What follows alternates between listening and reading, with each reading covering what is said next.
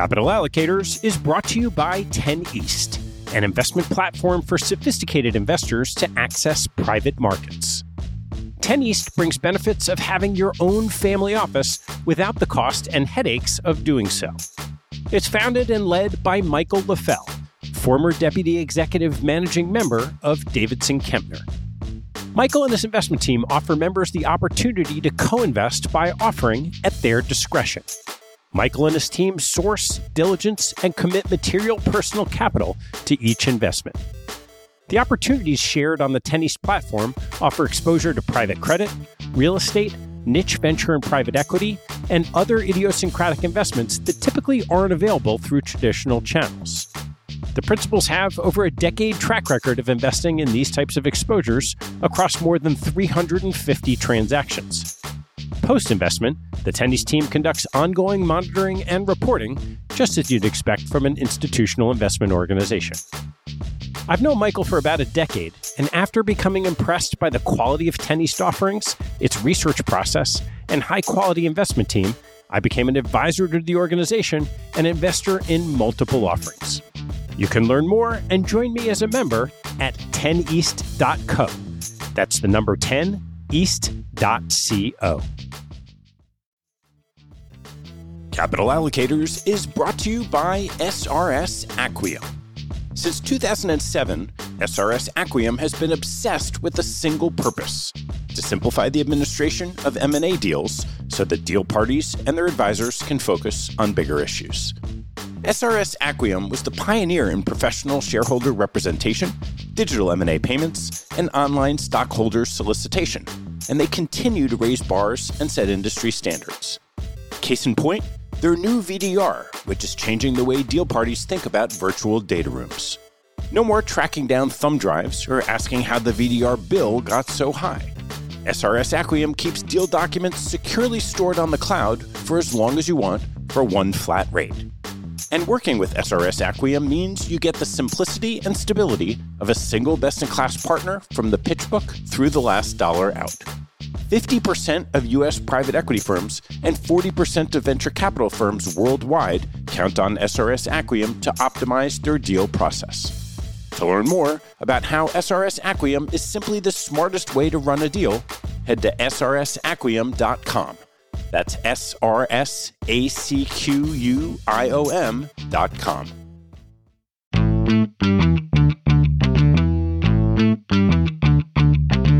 Hello, I'm Ted Seides, and this is Capital Allocators. This show is an open exploration of the people and process behind capital allocation. Through conversations with leaders in the money game, we learn how these holders of the keys to the kingdom allocate their time and their capital. You can keep up to date by visiting capitalallocatorspodcast.com. My guest on today's show is Seth Masters. Seth recently retired from Alliance Bernstein, where he spent 26 years across six different careers. He started as an analyst, portfolio manager, and CIO in the emerging market equity area and value stocks. And over the last decade and a half, has served in separate roles as CIO of the private wealth business, CIO of asset allocation, CIO of defined contribution strategies, and CIO of blend strategies. Seth is a true polymath. He's articulate, thoughtful, and wise on a wide range of topics. Our conversation starts with a fascinating discussion of China 30 years ago and today, and then goes into covering contrarian career paths, the critical flaw of benchmark based investing, structural issues with investment committees, potential causes of the next crisis, and his most recent project, angel investing primarily in fintech. Please enjoy my conversation with Seth Masters.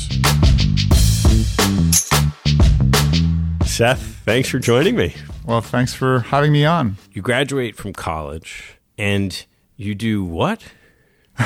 right. So I did my undergraduate work um, at, at, Princeton mostly on, on Chinese and Chinese intellectual history. So uh, luckily I had an amazing set of teachers there and really became fascinated in that part of the world. But, um, but realized that I and this really is just to without putting dates and years on this. This was long before China became the the juggernaut that it is today. right, which you know this sort of gets to I think what you'll see is a recurring theme, which is that I've tended to be a contrarian. You know, at the time, if you were interested in Asia, Japan was the thing to study. Right. Because remember, Japan was number one, but for whatever reason, I got really fascinated by China and Chinese because it was a, an area of the world that I really didn't know, and it seemed very intriguing. And then I decided to really focus on, um, at the graduate level, on, on economics because I thought that was the lens that was most useful to um, really assess China's future through as opposed to China's past. Uh, and I was really quite convinced that I was going to spend my career as an academic, probably with time at the World Bank and the IMF, and you know that that whole approach. When I got a, an offer from the Chinese Finance Ministry, actually, to be a, uh, a, a teacher in China, teaching so-called Western economics, because at the time there probably was a very short list of people who were Western economists trained, but Mandarin fluent. So I kind of realized that that was probably the sort of opportunity that if you didn't do it, you would spend the rest of your life regretting. And what was that experience like? It was amazing. So I think I, you know, learned so much more than I was ever able to teach as a teacher on a couple dimensions. First of all, just about what was going on in China. It was a very fascinating time because literally the Cultural Revolution had just begun to wind down, although it was in its last throes when I was there. I was there as part of the so-called open door policy that Deng Xiaoping had launched. Part of that was exposing people in government agencies like the finance ministry, which needed to train all these functionaries to keep the machinery of the financial system running because the whole thing was state owned at that point, including the universities.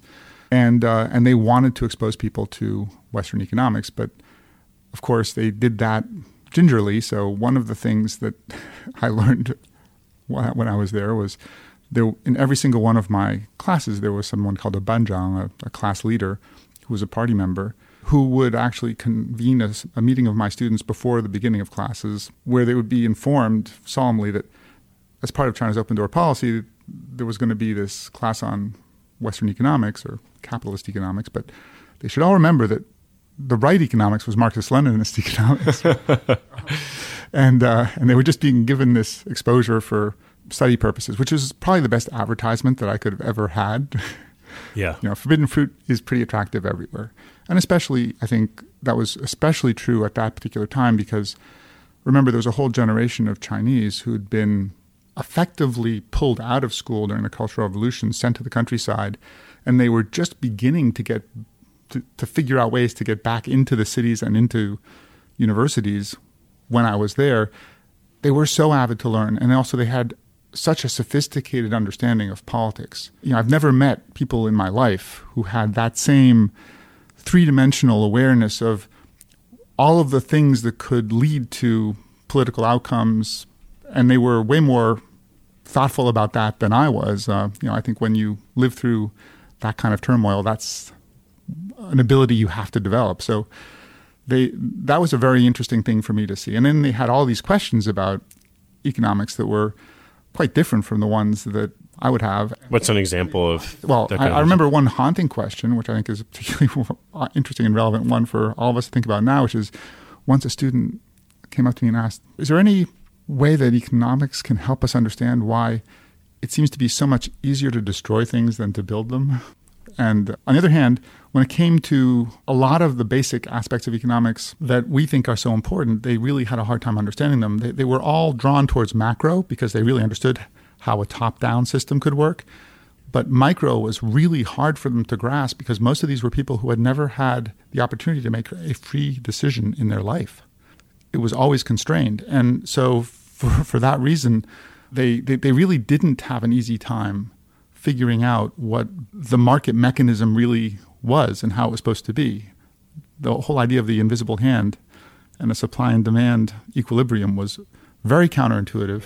And I had to spend actually a lot of time, both with the administration, but especially with, with my students, explaining why macro was actually almost useless for people in China because it was all based on a set of institutions that right. didn't exist there and actually still don't in many ways. Yeah. How did that experience inform over the last decade when China has really set its foot onto the world stage in a big way.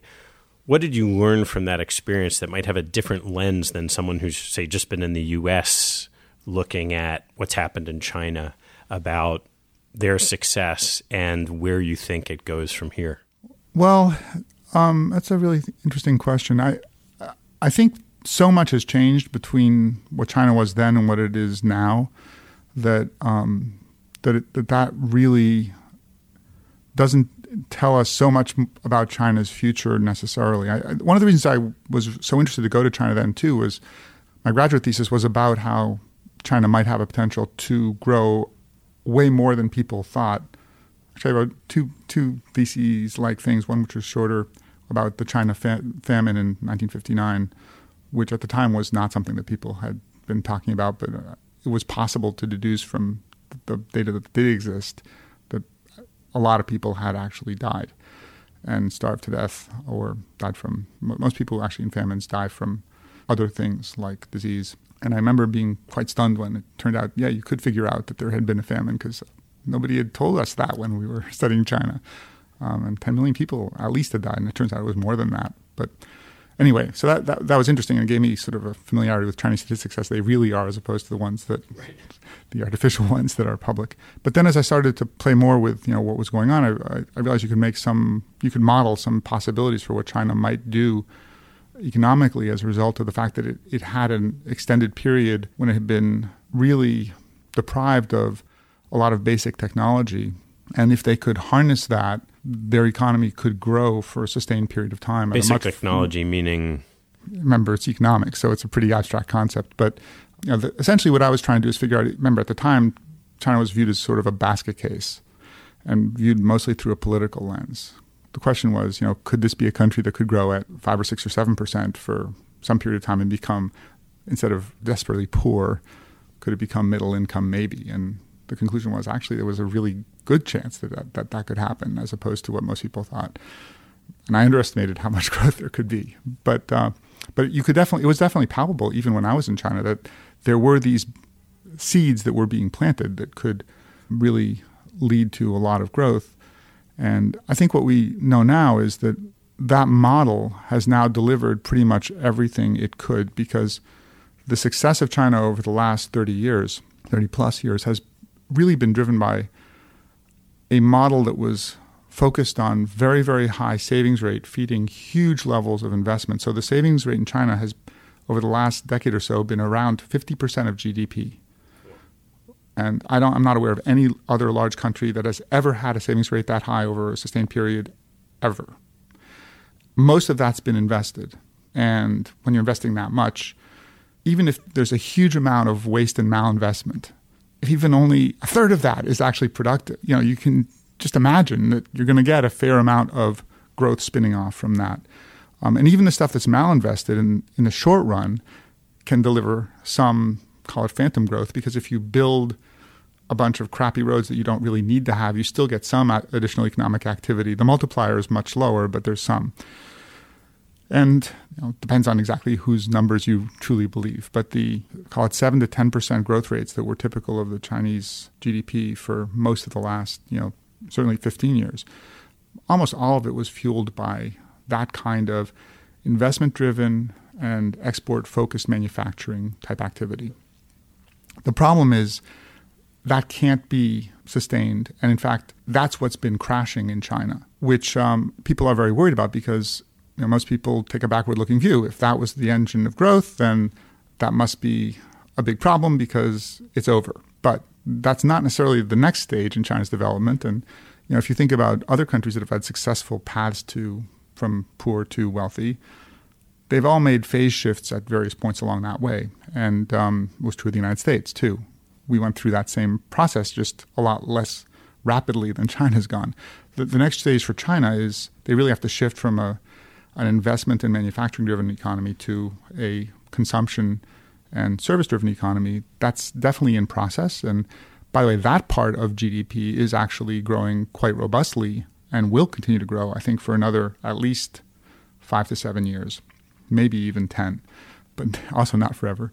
And because that's growing at almost 10% a year now, and it's about half of the Chinese economy, that's why China's economy can still grow 5 to 6% a year for without growth in infrastructure spend for about another, yeah. call it maybe seven years. And I think that's going to be that next chapter. I think the big problem that the Chinese face, there's two, um, is that eventually that's going to begin to decline as well, and that's that's a demographic issue. China's demographics are rapidly shifting from very healthy, as in you know a lot of working age people, to very Japanese like, yeah. and as that occurs, you're going to get the same problems you had in Japan. Savings rates are going to start really dropping very fast as people stop basically working and begin consuming whatever their retirement uh, packages are, and and then you're also going to see a whole bunch of other structural changes that that drive off of that. And I think it's very unclear that China's done all the things. They, they, by the way, China's leadership is very aware of this problem, so it's not a surprise. But that that next chapter that starts, call it seven-ish years from now, um, is very unclear, and that's one reason why, from a political standpoint, have to be really a focus today to keep everything together while they try to engineer that big set of transformations that they hope to have ready by call it you know 2025 so with that knowledge base of what's happening in the country and those views what do you do with your personal capital are you investing in china and if so how yeah but not to a huge extent because the problem with the chinese capital markets is that they tend to be extraordinarily distorted on both sides when they're up, they're up way too much. When they're down, they go down way too much. And that's a lot because they're so policy driven. And also because they're so constrained. So in China, basically, if you're a Chinese person, until very recently, you really only had three options for what to do with your money. You could keep it in the bank, where by Chinese bank yields are a little bit higher, but still four or five percent is not all that much. Or you could put it into houses. So people who could were buying houses avidly, or you could put it into stocks. And so when there's only those three investments and they're all domestic, you can imagine that when times are great, given the fact that there is so much savings and so few places to put it, you get incredible bubbles in house prices and, and, and domestic stocks. And when times are terrible or when government policy is to crack down on excessive speculation, it all goes in the opposite direction. And you know that that means if you're a very careful, active investor, you can actually do pretty well. And certainly, in a modest part of your portfolio, you should have somebody who's a good China stock picker picking some of the stocks for you. But the beta is so undependable that you want to be careful not to make that too big a part of your portfolio. Let's talk about your career path at Bernstein. You got there relatively early on. And what was how did you first get to Bernstein? Well, when I when I finished my two year stint in China, I um, decided to to not be an expat, to, that I wanted to come back to the U.S. and spent five years in consulting, which was a great way to really learn how the real world worked over here, yeah. and uh, and see how big companies of all kinds, first of all, encounter sometimes existential problems that they have a really hard time understanding because if they're successful big companies, the idea that they could face an existential problem is a hard one to grapple with, right? And it's also hard if you've had a successful formula for sometimes decades to recognize that. And was there an early project that you worked on that crystallized that idea? Oh yeah, one of one of the most interesting ones was working for one of the biggest tobacco companies in the world and doing a, a bunch of research and then realizing that their strategy, which was to win every single legal case involving lung cancer victims who had been smokers. And part of that strategy was to assert that there was no such thing as an underage smoker. That actually was part of the culture. And it became pretty clear to me that that was not going to work. Sooner or later, it was going to become apparent that that would break down, and that the, the fact that basically the lawyers were running the the thought process and the strategy for this. These, these were immense, very profitable companies. Yeah. Was going to become an existential threat. So I, I, made that case, which was extremely unpopular, interestingly, not just with the company, but also with, with, with the, my bosses at the consulting company. Um, but it, but it was, an, it was a really good example of how really getting the strategy right is, first of all, very important, and secondly, much more difficult than you would think if you just read books. Yeah. Because there's all so many dimensions of, of this. So the reason I actually joined Bernstein is like every consultant. I'd been looking for opportunities and hadn't found anything that was more – that looked to me like it was more compelling than the work I was doing as a consultant. Even though the, the one thing about being a consultant is a lifestyle is really horrible. So I definitely wanted to find something else. And then I had the good fortune just to really literally trip across Bernstein, which was having an existential moment of its own. You know, Bernstein, this was in uh, in 1990, was facing terrible headwinds from the markets. Was, 1990 was a really difficult year for most active managers, but especially if you were a value investor, the numbers looked horrible for for Bernstein as a firm. It was um, you know it was underperforming that year by about 20 percentage points, or wow. clients like to say 2,000 basis points. Uh, not a good thing. Not a good thing. But what what really struck me was that the firm had come to the conclusion strategically that to be delivering a good service to its customers, to its clients, it needed to offer not just US investments, but also non US ones. A kind of now obvious point, but back then it really wasn't. Most firms back then were very geographically limited. There, was this concept of home country bias. And so, despite the fact that the environment was so adverse at that point, Bernstein had committed to globalizing its research and, and embarking on what had been by to, what was to be by far the biggest investment it had ever made possibly the toughest time to do that. And so they were looking for people who could be non-U.S. research analysts, and I fit the bill. And from my perspective, I was just so impressed by the quality of the people. And you know, Bernstein at the time was this very plucky, quite small, independent research organization. How many people was small back then? At that time, so I was on the buy side from the beginning. Um, but I think the total number of buy side analysts in the firm was about 10, and the total oh, number wow. of sell side analysts, I think at that time, was actually about the same. So really small. It was really small. Oh, and when I joined, yeah, we managed a little bit less than $14 billion, which was uh, down from 17 billion before the, yeah. the market tanked, which today there's some quarters when the firm takes in more than that. So it's a, uh, it's a world where there were, at that time, a lot of investment organizations, but Bernstein to me really stood out because it had such a focus on research excellence, because there was this, well, really talented set of people who had convinced themselves that, that no matter how awful things might be right now, the right thing to do was to globalize the, the research effort. And, um, and I've, I've had the great good fortune of being able to step into that at that time. Something I really tell people about from a career perspective, too, is the tendency right now, for example, when I see people starting out in their careers, is that first everybody's first choice seems to be to get a job at Google, right? Which I can totally understand. Or Facebook. Or Facebook. But then think about that. You're joining a firm if you go to either of those places or any number of other incredibly successful new media companies or new tech companies that basically has been on an incredible upward trajectory for at this point almost a decade and has been the number one destination for really smart, hardworking people for about that long.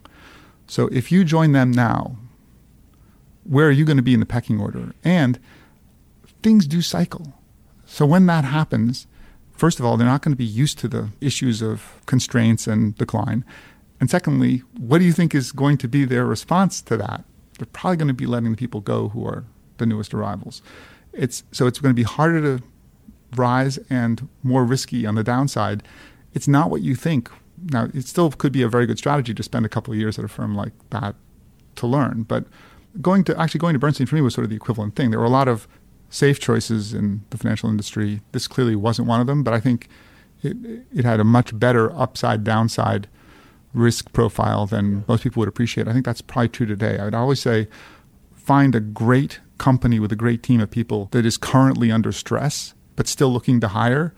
That's a very wonderful combination if you can find that, and that's not what most people are looking for. Right, right. And uh, so, in any case, so so that, that that was my entree into the asset management business. And you've had, you know, we've talked about you've had a number of different careers within the same firm and have seen things as a head of asset allocation on the private wealth side, on the pension side. You've spent your career in active management of the public equity markets, and a lot's changed, and particularly in the last decade. How do you how do you think about what value added is for an active manager today? That's a great question. So first of all, I think a lot of people have defined value added historically as your performance versus a benchmark. And that is very easily measurable, which makes it attractive to many organizations because it means you can. Especially if you can pick your benchmark. especially if you can pick your benchmark, right? I would argue it's one of the least important things you should worry about. The most important thing is what is the problem you're trying to solve with that money in the first place? So, for example, if you're either a pension fund as working as a fiduciary on behalf of the retirees who's responsible, you know, and you've taken on that responsibility, or if you're if you're an individual with money in the 401k, the problem you're trying to solve is you basically want to make sure that you're going to actually have a comfortable retirement. Duh, right? Mm-hmm. Does it matter if you did 1% better than the S&P this year? I mean, last year the S&P did really really well. So actually if you did 5% worse than the S&P, it's probably great. And there'll be a year in the next few when the S&P will do really really badly, yeah. which means if you did 5% better than the S&P, it's still terrible. Yeah. this is not rocket science. Yeah. This is very simple, but I think the entire industry, um, unfortunately, has fo- has been very focused on exactly the wrong thing because what's really important to most use cases that I'm aware of is an outcome. It may not just be retirement. You know, if you're if you're Norway and you're running the sovereign wealth fund on behalf of future generations of Norwegians, there's a lot of elements of what they're trying to fund and how they're trying to do it that that matter. But you can always define a set of objectives. And the real issue, if you have a pot of money, is how can you maximize the chances that you'll meet those objectives and minimize the risk of failure? Those are not the same thing, right? right. In fact, anytime you build a portfolio, you really have to think about both sides of that equation. And getting the right balance between them is a function of precisely what objectives you're setting. In some cases, for example, with retirement, if you think about it, what you really want to do is minimize the risk of failure. You do not want to run out of money before you die if you achieve that problem, maximizing the standard of living you have in retirement is nice, but it's not the need to have, right?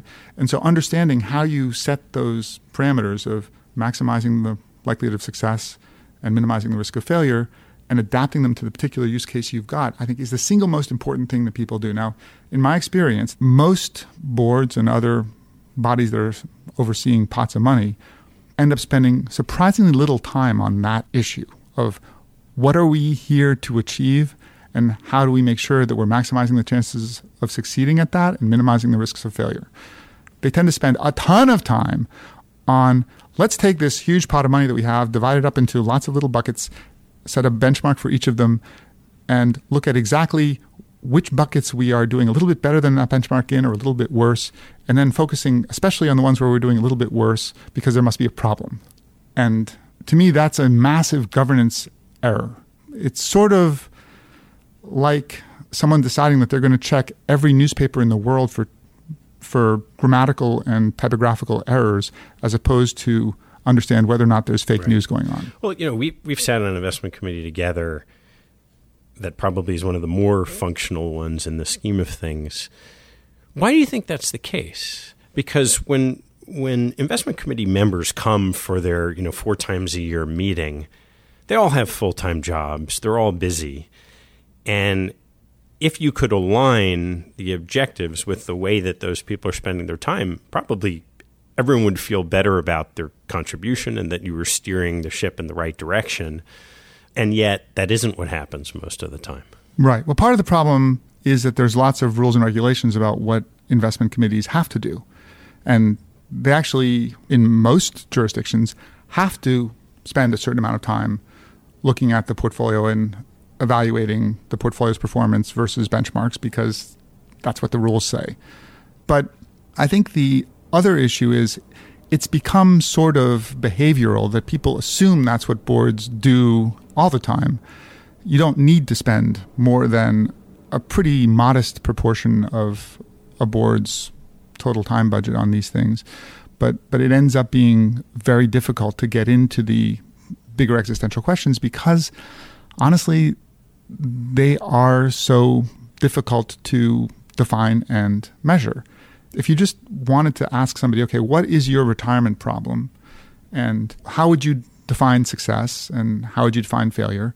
I think what you'd find is that's actually a pretty difficult and sometimes even painful discussion to have. Most people don't like to confront that kind of issue. Yeah. It's very uncertain, it's very personal, and it's a lot easier to basically say, ah, I'm not sure, but look, my portfolio is only up this much as of three seconds ago. And look, this benchmark is up more. I'm very upset about that. And that same process ends up happening yeah. in at a much higher level with huge multi hundred billion dollar yeah. investors who are grappling with questions that are even more difficult to define, often very political, and even if you did define the problem, not so easy to measure. So it's it, it's easy to understand, in my view, why we've ended up where we've ended up. But the problem is, it ends up leading to poor decisions. Yeah. I want to take a break in the action to tell you about NetSuite by Oracle, helping businesses accelerate growth and run better with a suite of ERP, financial, CRM, and e commerce products. Here are three numbers for you to remember 36,000, 25, and 1. 36,000 is the number of businesses that have been upgraded to NetSuite by Oracle. NetSuite turns 25 years old this year. That's 25 years helping businesses do more with less, close their books in days, and drive down costs. And one, because your business is one of a kind.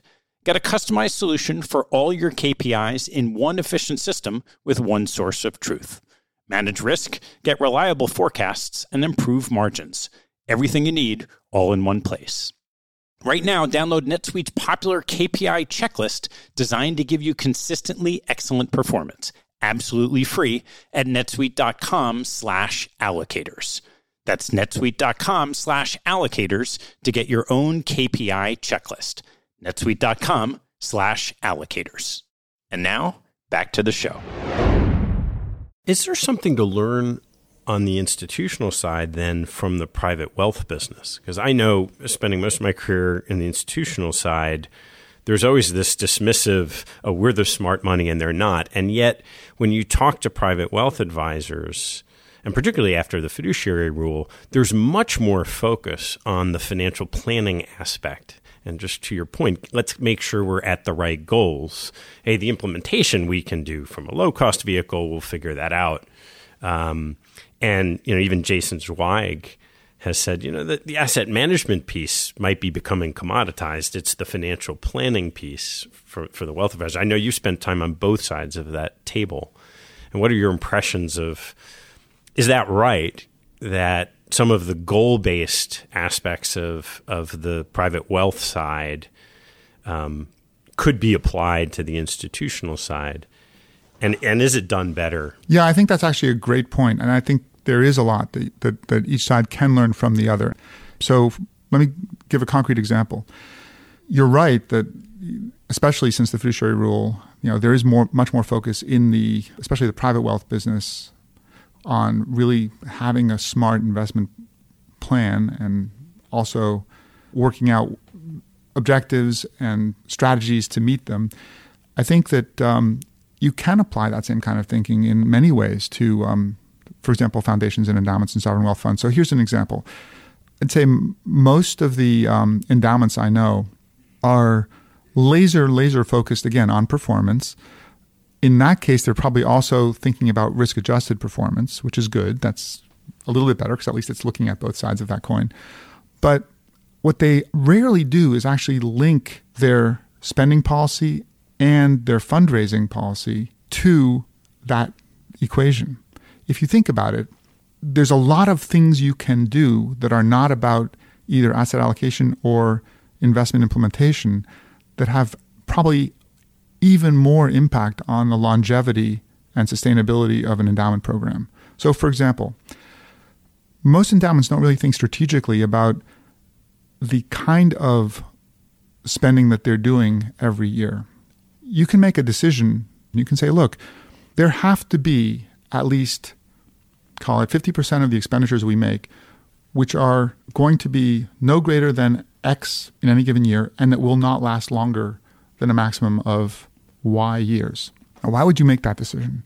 Because from an investment mindset, if you have enough of your total spend that's in small, discrete lumps that are time bound, it makes it a lot easier for you to have elasticity in your spending policy. Most educational institutions preclude themselves from doing that by having a, the vast predominance, usually with most universities, it's almost 100%, of their spend being obligations they're locked into for many, many years and will have traumatic effects if they yeah. cut them fast. Now, why is that important? Because if you have a big down year and you cannot adjust your spending quickly, you're guaranteeing that you're going to be forced to spend into principal. Into principal at the worst possible time. That's when you should be investing. But if you could get get the community to understand this and to agree, oh wait a second, our spending policy is a strategic element in our financial survival. That can lead to much much better outcomes yeah. in the long run, and it can mean that you can get those better outcomes with less investment risk. Right. Right. Nobody does that that I know of. Nobody. Yeah, I mean, I've never heard somebody talk about effectively some form of fixed and variable cost in the structure of a why not endowment or foundation. It's because right? there's this blindness, and I think that's that, that's one example. There's many dimensions to this problem that I think aren't addressed well, and it's precisely because we have this very narrow view that investment is about beating benchmarks as opposed to investment is about achieving objectives. And yeah. what are those objectives, and how how do you minimize? How do you de-risk them as much as possible? And can that change? I mean, as you as you've been in a lot of different seats in front of a lot of these types of institutions, knowing this all along, pervasive throughout the investment industry is this question of sort of job risk, the risk of being different. Can it change? And if it can, how can we get from here to you know 10 years from now something where there's a better matching of you know, consideration of both sides of the balance sheet, which is what we're talking about in exactly. the investment process. Yeah, I think that what happens um, in in the world is that when everything else fails, people will try something new, and so in the financial world, especially, the way that materializes is that there's always a crisis, and that leads to more experimentation. By the way, one thing that's fascinating is how many startups, not just in financial services but in general, were founded in 2008 and 2009 Yeah. it's incredible how fertile a year that was. Of course, there were a lot of talented people who were suddenly out of a job, which is part of it. But also, when the existing rules of the game clearly have failed, is a great time for people to essentially open their minds to possibilities that they wouldn't have considered otherwise. I mean, so the thought is right now we haven't had that for a, a long, long time. time. I, I think that's actually a really important realization, and so it will take a while. First of all, because it always does, because a new idea doesn't really materialize fully formed. Every single successful startup I've seen so far has pivoted at least once and often multiple times. They had an idea that sounded good, but it turned out they hadn't thought about X. And then they pivoted to something else, and then they realized they also hadn't thought about Y. And in, and in addition, even the startups that have an idea that turns out to be a really great idea tend to learn that the process of making that into a business, almost like a video game, has multiple stages in it. And the, the skill set that you need to master stage one doesn't necessarily work when you hit level two. And graduating from level two to level three is probably even harder, right? And and so because of that, I think you will see change happening, but A, not in a linear fashion. It will it will be stimulated by whatever the next crisis is. And B, it will take longer than you think. So, in this industry, investment management, do we have a crisis approaching? The simple answer is yes, because we always do. But I think there's a couple of basic forces that are worth thinking about. The first is we have had an extended period of enormous amounts of liquidity sloshing around the world. And that's basically been an artifact of excess savings, in my opinion. A lot of it coming from countries like China that have, as we discussed earlier, going to be changing structurally. And for that reason, among a few others, you will see an end to this period of abundant liquidity. Going from abundant liquidity to not abundant liquidity has always been traumatic in the capital markets every single time it's happened. And the reason I think is that whenever people have a lot of liquidity, think of it as margin of error. They try a bunch of things that they otherwise wouldn't try. And we've had less of that in this cycle than you would have expected because 2008 was such a harsh environment that there was a lot more prudence than you would normally see in a high liquidity environment for a while. But the last few years, you've begun to see reversion to form, right? There is a lot more debt being piled up by people who probably will discover that they can't really run a business with that much debt. Yeah. But, but the low cost of debt and the easy access to it made it irresistible. And when it turns out that the terms aren't as attractive and they aren't, you know, they, they don't have that same equation, I think what you'll see is what you usually do. There'll, there'll be a significant rise in credit problems and you'll also see that some business models that seemed like they were very robust aren't. The second thing I think that is not unrelated to this is we've been through an extremely long period of low volatility. And that has a whole bunch of consequences. The first is people are just not taking risk into account the way they should. But even more disturbing in my mind is when people do take risk in, into account, they do it with risk models that are calibrated to Based the on the current, current environment. Yeah, sure. And so, and this actually relates back to the liquidity problem too. Um, think about this: if you if you think, okay, I am as a person equipped with a risk thermometer, which obviously doesn't exist in real life, but it tells me how much downside risk I can absorb, and I can live with ten percent drops in my portfolio, but twenty percent is too much. So if you're looking at the world through almost any risk model that's been tuned to the way the world currently has been working for the last five or six years, it will spit out a number that tells you just how much downside risk your portfolio currently has. But of course, that's all based on the assumption that the world will stay low vol. Right. Now, I don't think it will because it never has. And especially if we are going to see a transition from abundant liquidity to less abundant liquidity, the risk of something going wrong and the penalty for that thing going wrong when it does are going to be higher than what we've experienced recently. And when that happens, all the risk models will start registering what they think are four and five standard deviation events, which really aren't. The fact is, the Yeah, risk wasn't properly measured to begin with, and therefore it led people probably to say, logically, oh, I'm not taking enough risk now, because that's what it looks like today. They therefore act on that and then end up with far, far more risk than they thought they had, which also means that they will then have to make decisions that they didn't anticipate were ever going to be needed, so they'll be painful. in a lot of the conversations about public market investing, we've had this big move to indexation. There's this notion, Michael Mauboussin, who's, who's uh, just talked to recently, talked the paradox of skill, and that active management is getting that much more challenging as a result. But there's also this question of is it secular or cyclical? And is there a scenario you could think of where the opportunities for active managers get better and markets that have seemingly gotten increasingly efficient in, in one sense reverse and become less efficient over time. So yeah, I think that those those things are definitely good possibilities.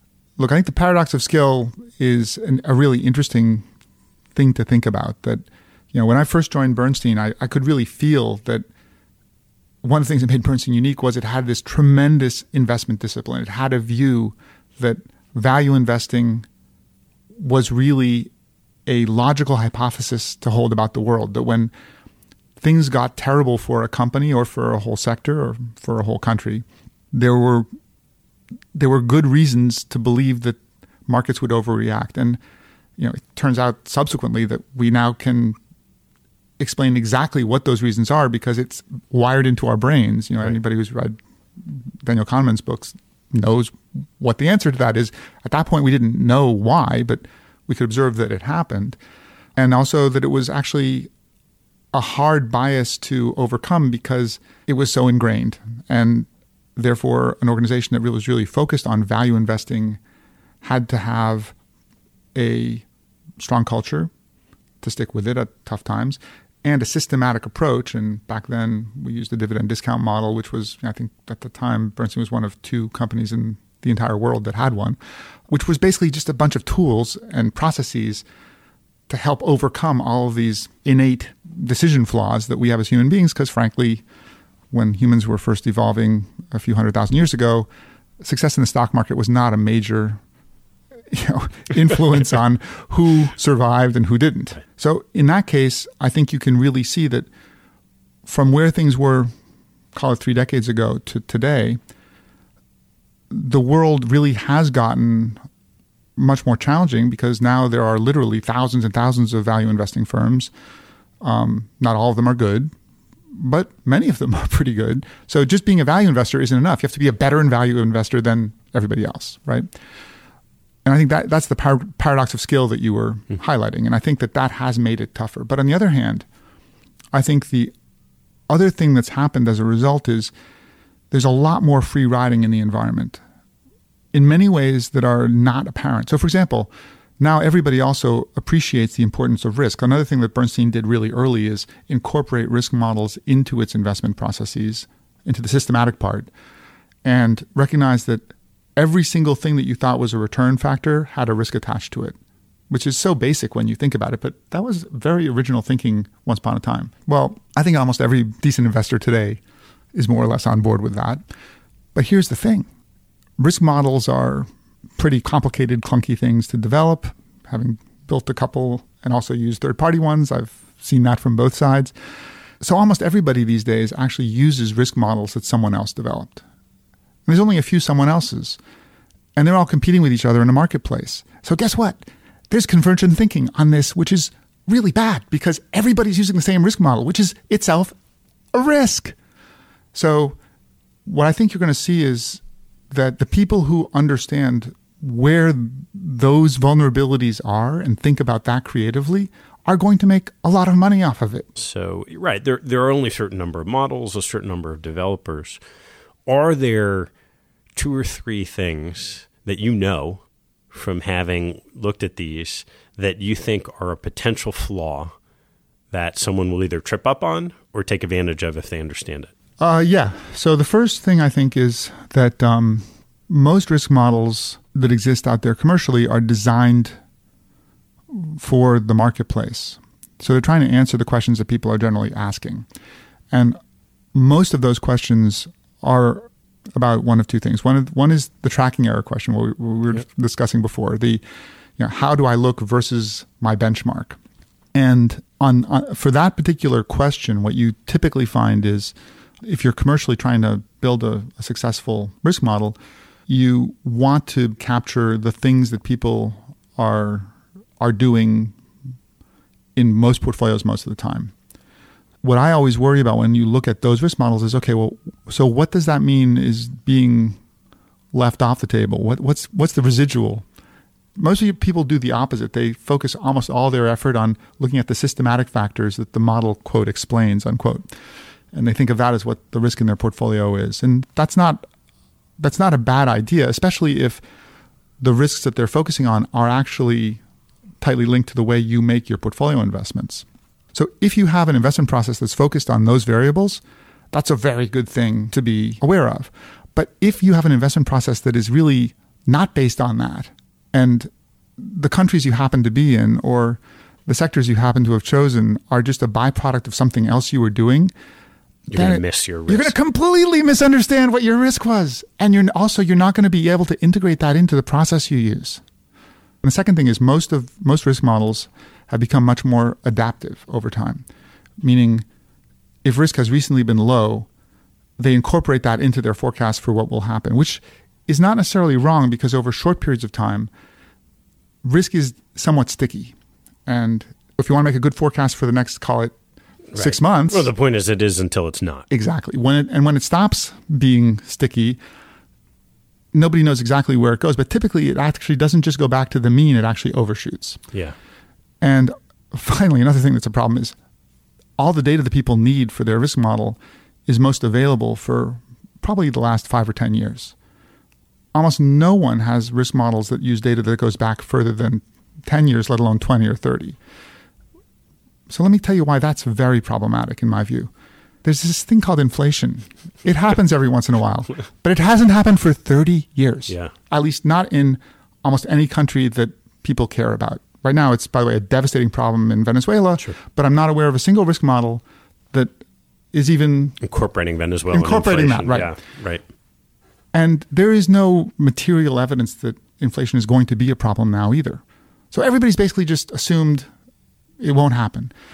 My view, again, as a contrarian, is that's the riskiest time Right. because you're going to have policymakers as well who are using, if not the same, then similar risk models, who are going to be making their decisions in that same kind of vacuum. And so when we do have the next inflationary surprise, it's going to throw all of this completely haywire. Um, and, and it's going to be underpriced in the market as well. The issue I see with the risk models today is that they are systematically designed to blind the people making investment decisions and policy decisions from some of the biggest risks that exist.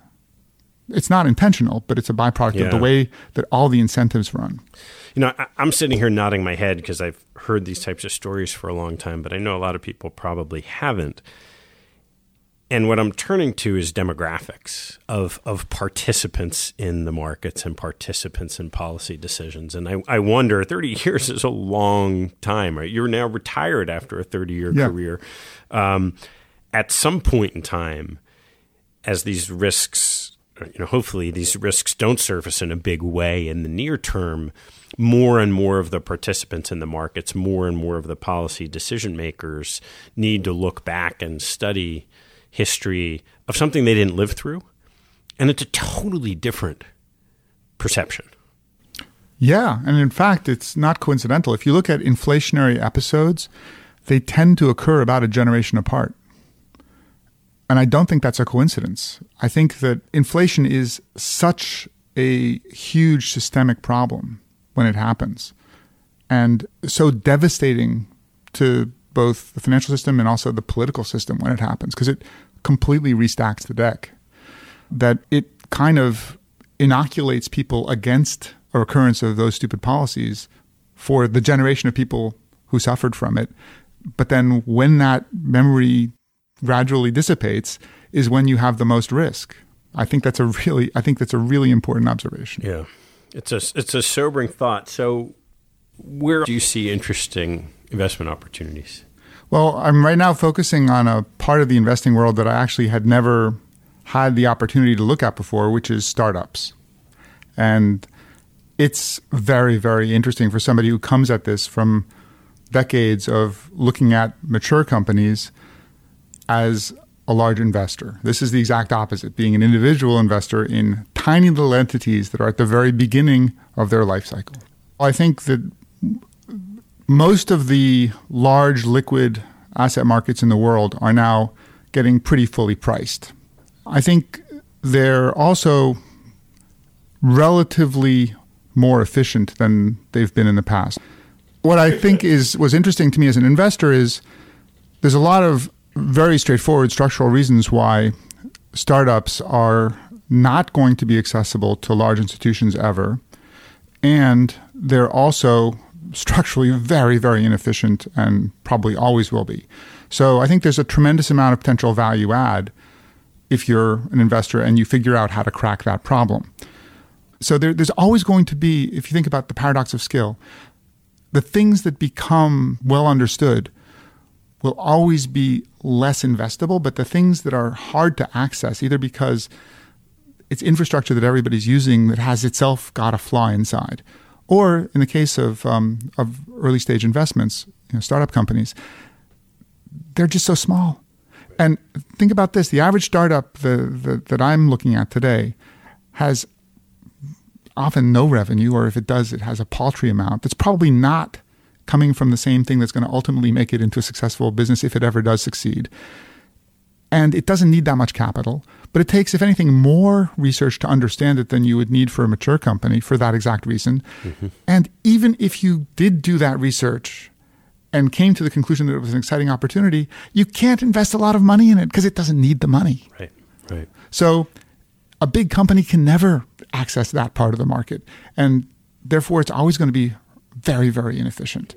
Having really spent a lot of time and effort in trying to make for better financial services for investors of all kinds, one thing that I became convinced of is that there's a lot of new technology that is now beginning to develop that over the next decade or two is going to transform the industry. And I really thought the only way to understand it was to really roll up my sleeves and sit down with the people who are working on it, trying to understand what they're doing and why. Are there particular areas or groups of technological applications that you're seeing in this in this work that you're doing? I think that there are a lot, although it's interesting. The closer I get to this, the more I think that it's hard to say which technologies will ultimately be the ones that matter most. So, for example, these days everybody's talking about blockchain and distributed ledger technology, which is very interesting, and I think will have some pretty deep impacts over time, although it's still not totally apparent what they'll be. But I think there are many, many others. So I think artificial intelligence, AI, but especially machine learning and, and particularly something called deep learning, are probably going to be very important for pockets of what the industry does today. So, how have you sought to navigate this universe? Or this is a completely different ecosystem than how you've spent your career previously. Yeah, so it does mean basically starting over in that sense, which is really exciting and interesting. The way that made sense to me is to first of all become an angel investor, and there are groups that do that. I joined one of them called New York Angels. I think it's really important if you're going to be an angel investor to be in a group for a whole bunch of reasons. One is you're not going to know what you're doing, so at least do it with other people who possibly do know what they're doing. And also, you want to have a critical mass because the people who are entrepreneurs trying to start a company have limited budgets of time and and you don't want to abuse it. And if you're in if you're an audience of one listening to them tell their story knowing that they're going to have to do the same thing another 100 times to get the money they need to start their company that that's really not fair to them. That is that is creating failure. Whereas if you have a syndicate of you know 150 people in the room which is about the size of New York Angels at least that's less inefficient from their point of view. Probably, and also there's some best practices that I think angels can can help impose on themselves and and help you know, with with the process too, so that it doesn't take too long to do all the due diligence that it takes to go through the process. And then another thing that I've I've become involved with is um, being a uh, a mentor in an accelerator program. There's a number of these around, and in New York, there's I think now almost half a dozen of them. And so I'm involved in, in one particular one that is affiliated with Barclays. So do you tend, and as a mentor, are you specifically working with the companies you've invested with? No, actually, I'd say it's almost, if anything, the opposite. So now, because I'm an angel and also a mentor, I'm seeing companies and I'm also bumping into people in other ways too. And the combination of all that just gives me a non, hopefully non-random sample of all of the ideas that are out there and the potential deals that there are to be done. Um, but it's like anything in an illiquid market, you really don't know. And one of the, the biggest challenges whenever you're dealing with startups in particular, probably when you're dealing with investments in general, is how do you engineer the playing field so it's slightly tilted in your direction? So you have positive selection as opposed to negative selection bias in your in in the non-random subset of the literally thousands and thousands of companies that are being created every year, you're only going to have time. I think probably in a typical week, I end up at least learning about maybe a couple dozen companies, probably talking to something um, per week on the on the order of you know four or five of them, and then selecting maybe in a given week one of those to to really focus on a little bit of which who knows, maybe, you know, one out of five or one out of 10 of those will end up being something I'd want to invest in. So there's a very, very sharp funnel. And, and what you hope is that you're, the top of the funnel is you're holding over the parts you know, the rain cloud that are raining good drops and then as, as it collects you're hopefully narrowing down the very best ones of those so that the stuff that comes out is really good. You mentioned best practices, so I'd love to first hear what are the what have you learned in this period of time about what some of the, these important best practices are. I think the the single most important thing is to remember that the odds are really really long that any given startup will succeed, and so you have to first of all have an immense amount of respect for the people who dedicate their life to trying, yeah. and recognize too that you know, if you really want to engage with them, hopefully you can provide them resources that are not just financial, but also advice. And that, you know, if you can do that, that can really help them succeed, which is a really good feeling. And it can also be very rewarding in all kinds of dimensions. It, yeah. You know, you can learn a lot about what's going on in an industry, which is a big motivation for me. You can also learn a lot about people and how they both succeed and also what their key potential derailers might be and how to help them navigate that, and and also hopefully you can be part of some of the deals that actually work out, which pay for all the ones that don't. That's sort of the classic venture capital model. Where do you see interesting investment opportunities? One thing I, I started out thinking is maybe I should just focus on fin- fintech, financial services oriented um, startups. And then I realized, no, that could be a big mistake because a lot of the most interesting enabling technologies are not necessarily going to be applied to financial services first, but they may be the things that matter most. So I'm I'm focusing now on a combination of taking advantage of my subject matter expertise in financial services, where I think I can probably help the startups more, but also looking at startups in other areas that have interesting technologies that might be applicable to a financial service company someday because I can learn from them for example, one one really great area that I think is going to be potentially very important for financial services down the road is uh, the Internet of Things. Essentially, historically, most objects in the world ha- are basically just dumb. Like we're talking into this microphone, but it does its job. It's not aware of anything else apart from the fact that it needs to re- vibrate as I speak and translate that into something that you can store uh, for the podcast. But sensors are becoming cheaper and cheaper, and connectivity is becoming easier and easier and more and more widespread. It's only a matter of time before almost every object in the world ends up having embedded sensors that are connected to the internet of, of everything else. Now, how could that work? I mean, one one company that I've invested in realized that that problem of figuring out how to make that work is something that most big industrial firms are not going to be good at because it involves a whole set of domain expertise that is not in it's their classic creative disruption classic yeah. thing, right? So their hope is that they can be a really good essentially integrator of all the technology, which is pretty complicated. So you have to basically figure out how to put the right kind of sensor on a, a, a chip and manufacture that chip and there's only so many sensors right now. I think they're up to like 27 or 28 different kinds. Now there's all, there's all kinds of places where you can just go with a design and get a chip made. So they help clients do that. Then they inject code into that chip that takes the measurements and readies it for dissemination to the web. Then they interface with all different kinds of connectivity, like you know Bluetooth and Wi-Fi and cellular signals, etc. Pull it up to the cloud, process it so that, for example, a, a power company can put those tiny little chips on all of its utility poles and know instantly if a pole has fallen down in a storm. Now, think about that. Today, if that happens, you know that there's a problem somewhere, mostly because you have inconvenienced customers who are suddenly calling you, but you don't know exactly where it's happened. Sure. And you have to spend a fair amount of time figuring it figuring out, that yeah. out and you yeah. don't and so your whole dispatch function is inefficient and you have pissed off customers. Now imagine if you knew exactly when and where there was a failure in every single pole in your system, that could make for a much better system. Yeah. And there's lots, I think, of analogies of things like that that eventually are enabling technologies that are only beginning to be applied today, usually not in financial services, that will ultimately become very, very helpful in the financial services environment as well. Yeah. It was fascinating. I want to leave a little time to turn to some of my favorite closing questions. So, Seth, what is your favorite sports moment, either as a participant or a fan? Gosh, my favorite sports moment. I don't think I have. I have just one. Also, also, as a contrarian, it's it's always hard to go with something that's like a crowd pleaser.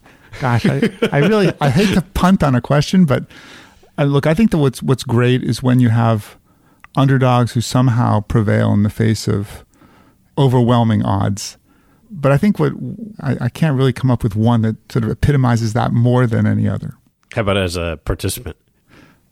Well, I'm I'm not the greatest athlete, I gotta say. So my my anytime I've been on any kind of winning team in general, I've been pretty pretty proud. Or any anytime, for example, when I was um, when I was a graduate student at Oxford, I managed to make it onto my cricket team mostly because the Oxford College I was in only had about 60 students.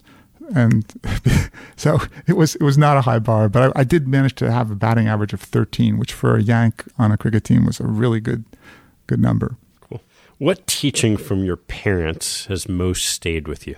My father was is an academic, so he he was always very avid for knowledge and was very focused on not just the knowledge in any one discipline, but thinking that it was most interesting to look at where there were interstices or gaps between different disciplines, where there were things that basically people weren't connecting, but that might somehow be related. But if you can connect them, you can actually see something that other people aren't seeing. What information do you read that others might not know about? Wow. Well, I, I am kind of omnivorous. One thing I would say is I, sometimes fiction is really more illuminating than anything else um, for sort of giving you perspective on on things. For example, you know, I've always found it's really really hard in this day and age to make sense of a world in which there is there is so much terrorism that is suddenly taking hold. Why is that happening? There's a wonderful book called The Association of Small Bombs that came out in 2016, which is about essentially understanding one particular bombing incident, what led to it, and its consequences. And of course, it's fiction, but it, it takes this issue and allows it to be accessible through your imagination so that you can actually not be empathetic with, but at least understand in a fictionalized world how that could happen and it doesn't seem completely as crazy. I think it's important to sometimes to, to let fiction be your guide so that you can experience possible other worlds that could have been our own and then that opens up the mind to the fact that our own world may not be the one we think it is. What life lesson have you learned that you wish you knew a lot earlier in your life?